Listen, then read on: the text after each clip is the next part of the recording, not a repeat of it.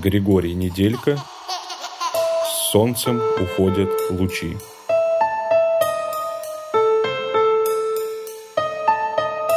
Читает Анатолий Шишков.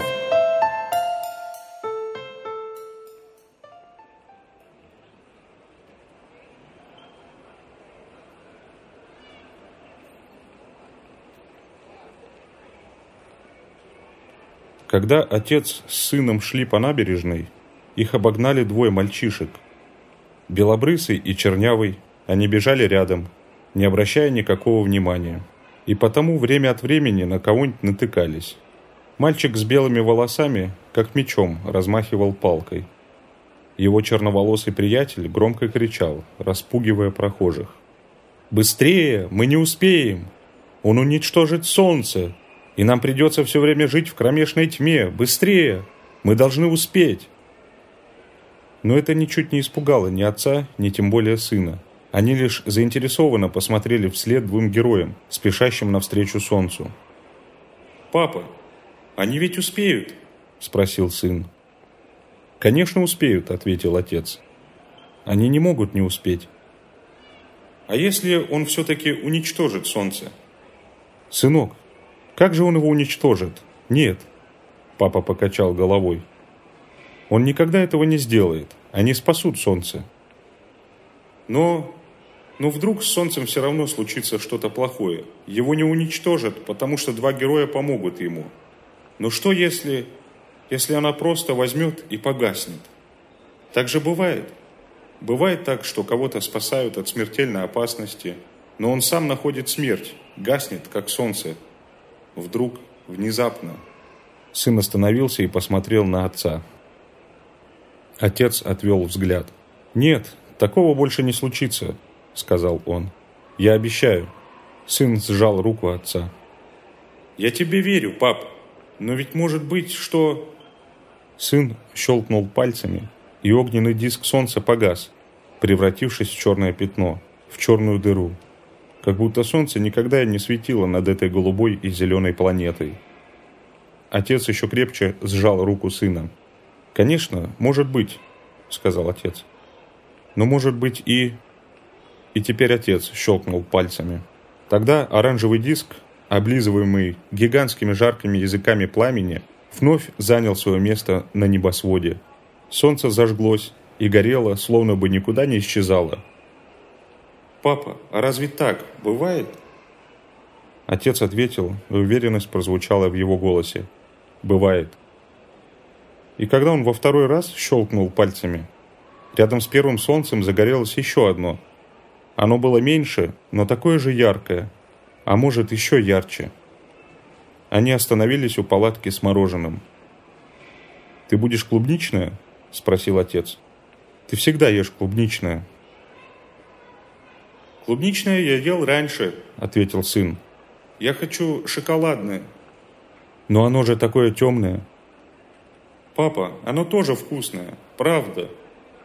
«Ну, ладно, сынок».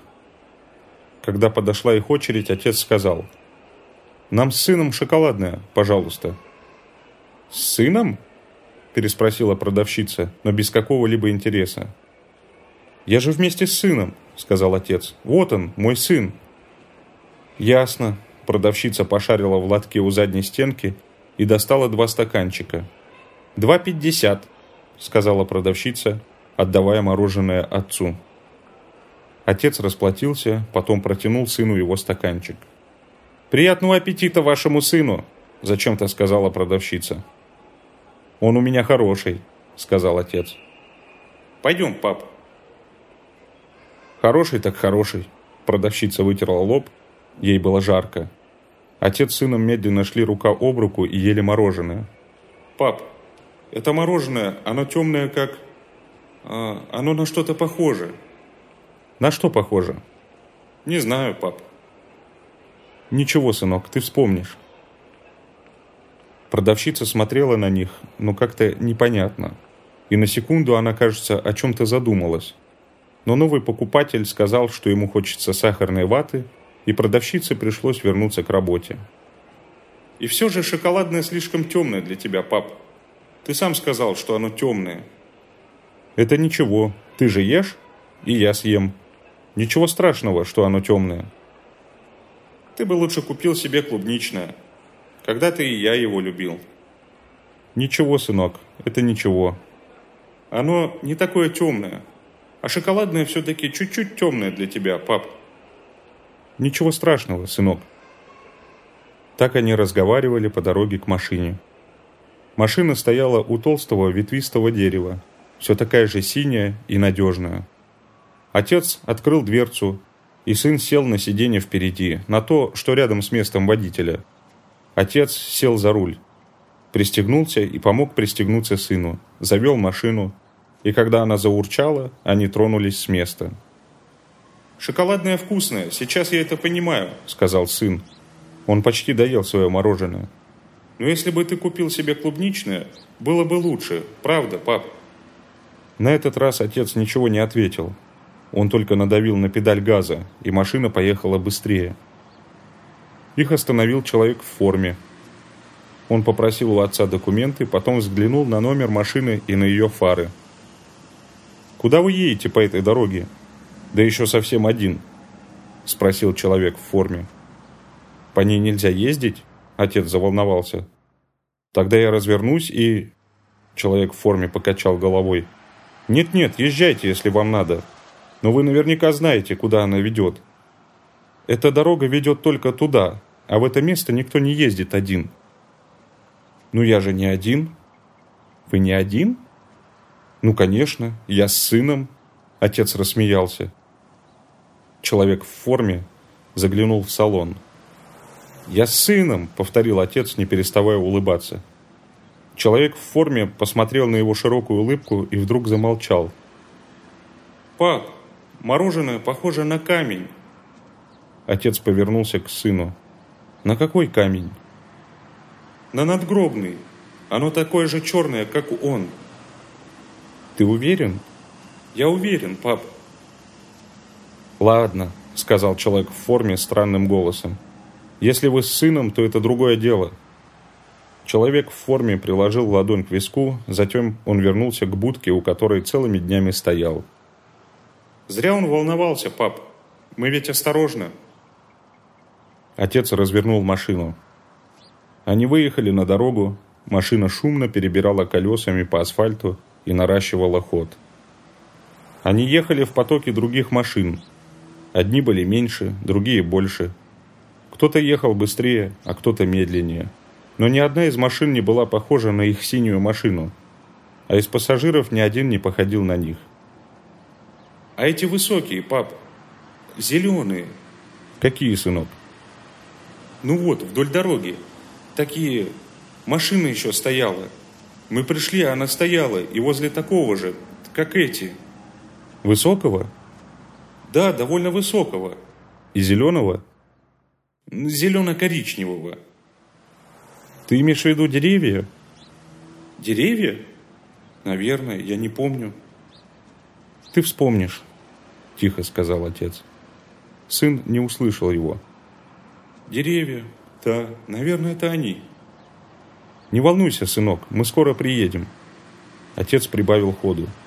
«Я не волнуюсь, пап». «Не волнуйся, сынок, совсем скоро», — повторил отец, не расслышав слов сына. Двери всегда были открыты, ведь тут всегда кого-то ждали. И когда отец с сыном подъехали к дому, двери тоже были приветливо распахнуты. А из дверей выходили люди, они тут работали. Они были дороги сыну и тем более его отцу.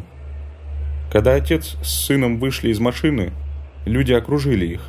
Обняли, радушно приветствовали, развеселили шутками, растрогали рассказами о себе и своих родных и повели внутрь дома. Отец прижал к себе сына, но не ощутил его. Вокруг толпилось множество, великое множество людей, но сына среди них не было. Отец вырвался из дружеских объятий людей и бросился назад. Он бежал и звал сына, но тот не откликался. Люди догнали отца. Ему на плечи опустились руки, но в них уже не чувствовалось доброты и мягкости. Против его воли отца повели в дом. Он вырывался, но хватка людей была крепкой. Он продолжал звать своего сына, но в ответ молчание. Сын не хотел отвечать. Или отец его не слышал, или... На глаза отца навернулись слезы. Его крик сделался хриплым. Пальцы людей так сильно сжали плечи, что отец почувствовал боль. Но боль тут же прошла, а иное, более сильное чувство осталось. Отца втолкнули в дверной проем. Топающая, безликая толпа закрыла собой вход и последние лучи заходящего солнца. Большие приветливые двери с переворачивающим внутренности звуком, с громким издевательским скрежетом медленно закрылись. Раздался стук. Стучали в двери, изнутри, но было поздно. Их уже закрыли. Их пришлось закрыть. Синяя машина, такая привычная и надежная, пропала, и, казалось, ее никогда и не было. Сгустившаяся тьма укрыла собой дом. В одиноком грязном окошке зажегся свет. Мелькнуло поло белого халата.